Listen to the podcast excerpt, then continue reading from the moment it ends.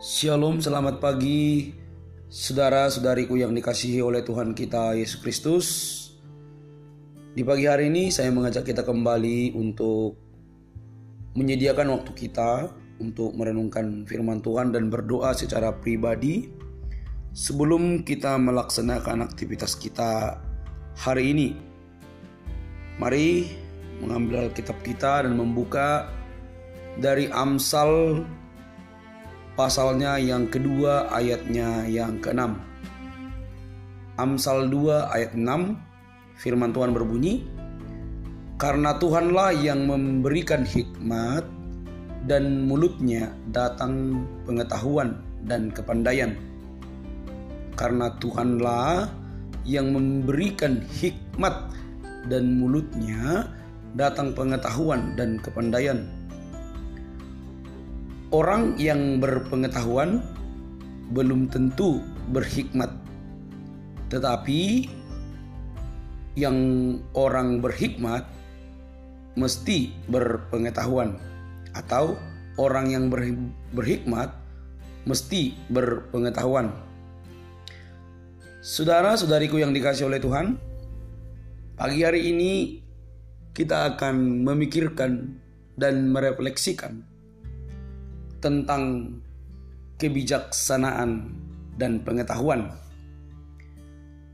Amsal 24 ayat 5 dikatakan di sana orang yang bijak lebih berwibawa daripada orang kuat juga orang yang berpengetahuan daripada orang yang tegap kuat.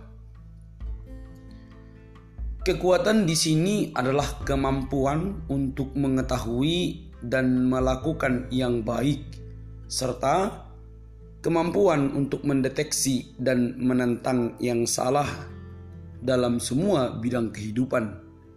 Jadi kalau kita kita lihat dan cek Alkitab kita, ada di sana disebut kekuatan atau kuat.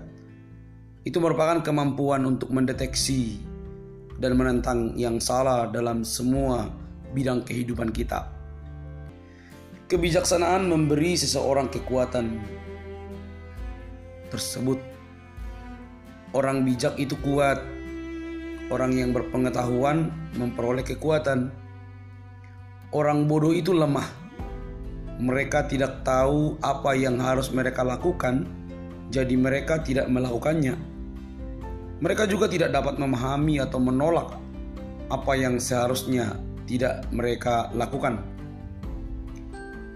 Sir Francis Bacon tahun 1561 sampai 1626 berkata, "Pengetahuan adalah kekuatan, tapi dia hanya menjiplak Salomo yang menulis kata-kata ini 2500 tahun sebelum Sir Francis Bacon.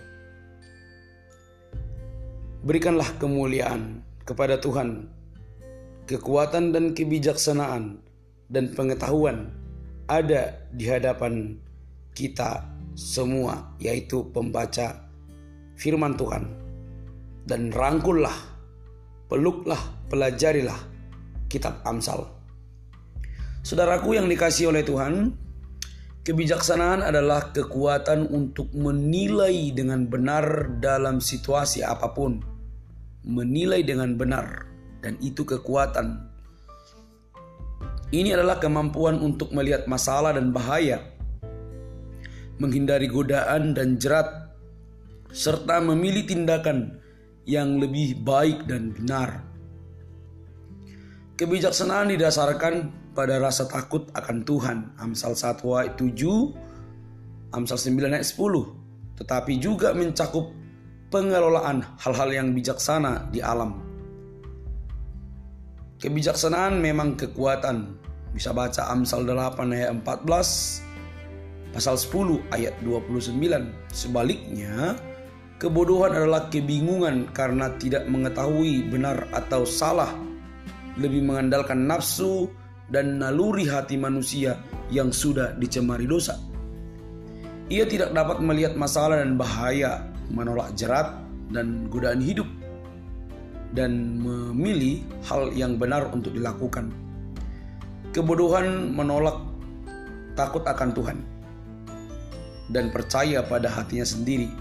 Mazmur 14 ayat 1 dan 53 ayat 1. Ia menunjukkan dirinya dengan membuat banyak kesalahan dalam hal-hal sederhana dalam hidup.